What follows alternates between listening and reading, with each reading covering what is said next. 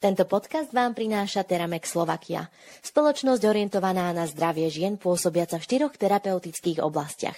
Antikoncepcia, in vitro fertilizácia, menopauza a osteoporóza. Teramex, staráme sa o zdravie žien.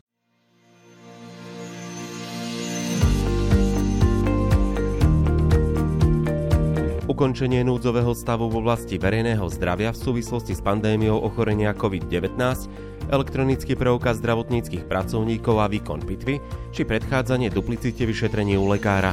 To sú témy, o ktorých budeme hovoriť v majovom legislatívnom sumári. Povieme si aj o mzdovom zvýhodnení za prácu v sobotu, nedeľu a nočnú prácu, ktoré platí od 1. júna. Osobitne sa budeme venovať spätnému ukončeniu elektronickej PNky. Dozviete sa, ako je možné skončiť elektronickú PNku v zmysle zákona. Legislatívnymi zmenami vás prevediem s Katarínou Uhrinovou z advokátskej kancelárie H&H Partners. Volám sa Maroš Černý a vítam vás pri počúvaní.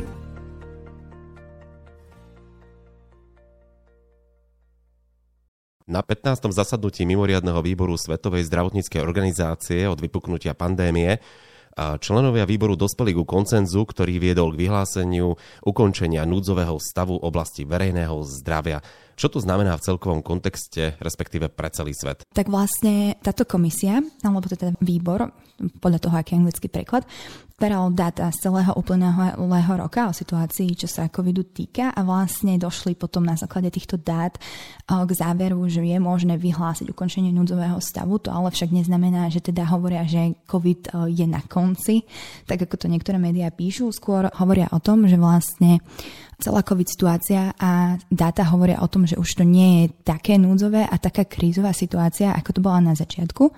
A vlastne v súvislosti s tým, a teda to sú možno len moje dohady, bola zrušená aj posledná vyhláška týkajúca sa reštrikcií v súvislosti s covidom. Teda boli zrušené, zrušená povinnosť prekrývať si horné dýchacie cesty vo zvyšných zariadeniach, ktoré doteraz sme mali povinnosť nosiť rúška, ako sú napríklad lekárne alebo nemocnice, prípadne to boli teda najmenej čakárne, kde sa tieto rúška ešte museli nosiť, avšak v tejto súvislosti Úrad verejného zdravotníctva Slovenskej republiky aj naďalej odporúča nosiť respirátory, najmä v zdravotníckých zariadeniach alebo v priestoroch, kde sa realizujú hromadné akcie a v prípadoch, ak sa osoba pociťuje príznaky respiračného ochorenia. Prejdeme teraz k dôležitej téme a to sú EPNky. S blížiacím sa termínom, odkedy budú mať všeobecní lekári a ginekológovia povinnosť vystavovať EPNky elektronicky, sa z radou lekárov čoraz častejšie ozývajú otázky týkajúce sa predovšetkým praktických aspektov fungovania EPNky. Veľmi dôležitá otázka, ktorá v tejto súvislosti vystúpila do popredia, je otázka ukončenia EPNky spätne, najmä v prípade, ak sa vyskytnú technické alebo iné dôvody. Ako je podľa vás možné EPN skončiť v zmysle zákona, respektíve v prípade, keď nie sú žiadnym spôsobom narušené zákonom predpokladané podmienky? Tak táto téma je teda veľmi dôležitá, hlavne s ohľadom na to, že aktuálne teda od 1. júna vstúpi do účinnosti novela, ktorá vlastne navrhovala túto zmenu a teda zavádza túto povinnosť, ktorá bude v konečnom dôsledku ovplyvňovať všetkých lekárov, nielen tých všeobecných. Vo všeobecnosti v zmysle zákona je EPN možné skončiť tým spôsobom, že vlastne lekár, ošetrujúci, ktorý vytvorí záznam v elektronickom systéme, je povinný tam uviesť predpokladaný dátum skončenia tej EPN, čo teda znamená, že vlastne je to dátum, kedy by mal pacient prísť na kontrolu a na základe zdravotného stavu pacienta sa potom posúdi, že či sa vystaví ďalší termín, teda sa ako keby kvázi EPN predlží, alebo teda vlastne lekár rozhodne o jej skončení a vytvorí osobitný záznam o ukončení riešení. Avšak tu teda nastáva situácia, kedy vlastne sa ten pacient buď nemôže, nedostaví a teda vlastne by ten konečný dátum mal byť ten predpokladaný a o tom osobitne je potrebné zase vystaviť záznam, alebo teda pacient sa nedostaví a sa ospravedlní a stanoví sa náhradný termín skončenia EPNky a tu teda vlastne pokračujeme ako keby ďalej. Ale však situácia môže nastať, že teda na strane techniky nastanú nejaké chyby, buď vypadne internet, alebo ja neviem, treba sa pokazí počítač, alebo je to nejaká major, na ktorej vlastne reálne ten ošetrujúci lekár nemá žiadnu silu ani moc. Čo v takom prípade? Tu sú otázky, ktoré počúvame z riadov lekárov a teda vlastne správna úprava je veľmi vágna a veľmi rigidná v tomto prípade, pretože teda neposkytuje žiaden inštitút spätného ukončenia EPNky, teda lekár to nevie nejakým spôsobom urobiť Jediný spôsob, aký teda je možné túto situáciu riešiť, je celú epenku ako keby vystornovať v tom danom systéme a následne vystaviť normálne klasické štandardné 5-dielne tlačivo zo sociálnej poisťovne, ktoré lekári už teda poznajú a ktoré bolo vystavované celé roky. Čiže toto je v podstate jediný spôsob, ako takúto EPN ukončiť v prípade, ak nastanú nejaké technické chyby alebo fakt nastane taká situácia, nad ktorou lekár nemá žiadnu kontrolu. Skutočnosť, že každý zdravotnícky pracovník pri výkone svojho povolania potrebuje elektronický preukaz je všeobecne známa, nejde o žiadnu novinku, avšak do parlamentu bol predložený návrh novely zákona o Národnom zdravotníckom informačnom systéme, Predmetný návrh sa okrem iného týka práve elektronických preukazov zdravotníkov. Čo sa navrhuje zaviesť v zmysle predloženého návrhu zákona? Čiže ako ste vlastne správne uviedli, elektronické preukazy zdravotníkov nie je nič nové, sú to ako keby kľúče ku tej vstupnej bráne, ktorým je ich elektronický systém, v ktorom vlastne pracujú a ktorí potrebujú k výkonu svojho povolania. V rámci toho sa vlastne navrhuje, aby tieto boli pre lekárov, ktorí vykonávajú pitvy a pre obhľadajúcich lekárov vydávané osobitné elektronické preukazy. A teda vlastne navrhuje sa vydanie osobitných elektronických preukazov pre týchto zdravotníckých pracovníkov a tieto elektronické preukazy potom majú s tým je spojený osobitný spôsob ich vydávania.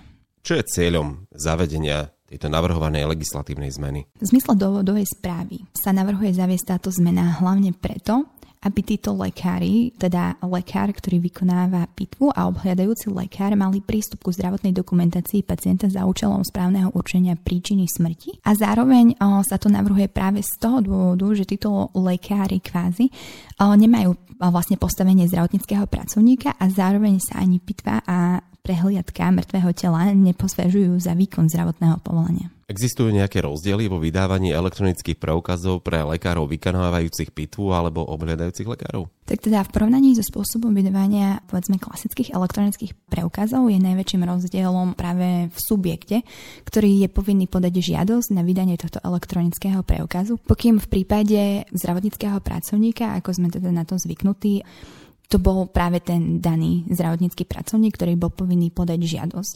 V tomto prípade je to práve úrad pre dohľad nad zdravotnou starostlivosťou, ktorý v mene týchto subjektov bude túto žiadosť podávať.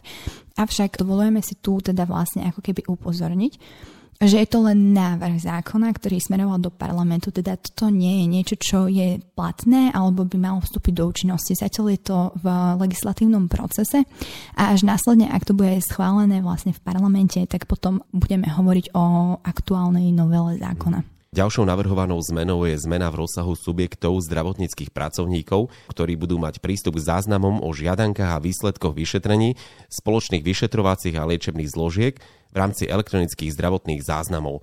Čo je cieľom navrhovanej legislatívnej zmeny? Takže v tomto prípade je cieľom predloženého návrhu legislatívnych zmien uh, najmä zabrániť tomu, aby dochádzalo k duplicite vykonávania odporúčaných vyšetrení, pretože dochádza častokrát k situáciám, kedy jeden pacient, teda je to bežná situácia, jeden pacient má viacero ošetrujúcich lekárov, dajme tomu špecialistov, ktorí ho odporúčia na vykonanie toho istého vyšetrenia.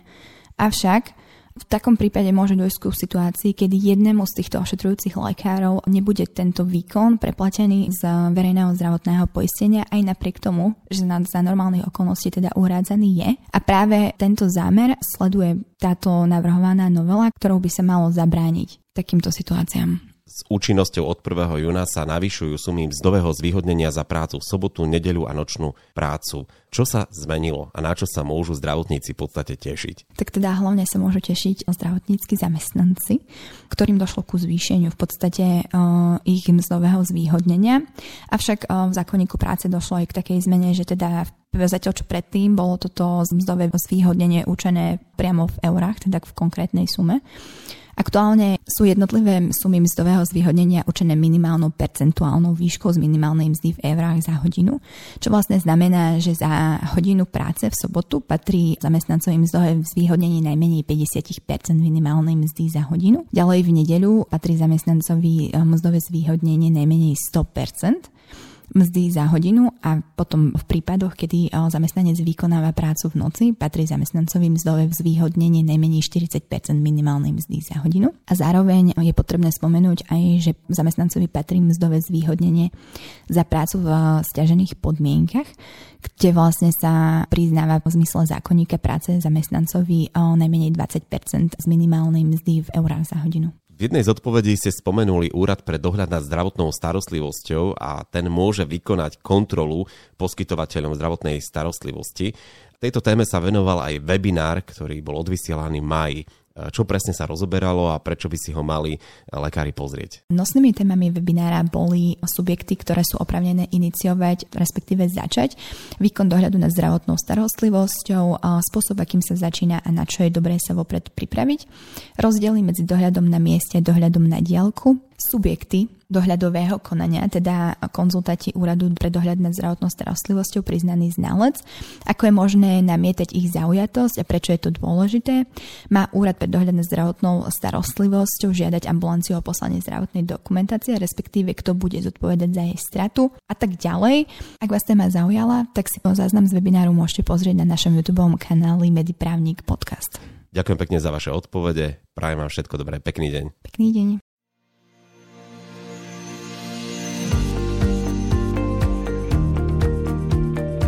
Obsah májového sumára legislatívnych zmien pre lekárov a lekárnikov sme naplnili. Články, o ktorých sme dnes hovorili, nájdete zosumarizované v našom mesačnom newsletteri. Ak by ste ho chceli odoberať, stačí, ak si u nás na stránke mediprávnik.sk vytvoríte bezplatný užívateľský účet a newsletter dostanete každý mesiac do svojej e-mailovej schránky. Ďalšie zmeny, ktoré sa týkajú vašej ambulancie alebo lekárne vám ponúkneme o mesiac. Každý pondelok si môžete vypočuť nový podcast na medicínsko-právnu tému. Všetky časti nájdete na YouTube kanáli Mediprávnik Podcast, ako aj platformách Spotify, Apple Podcast, Google Podcast a Podbean. Majte sa krásne.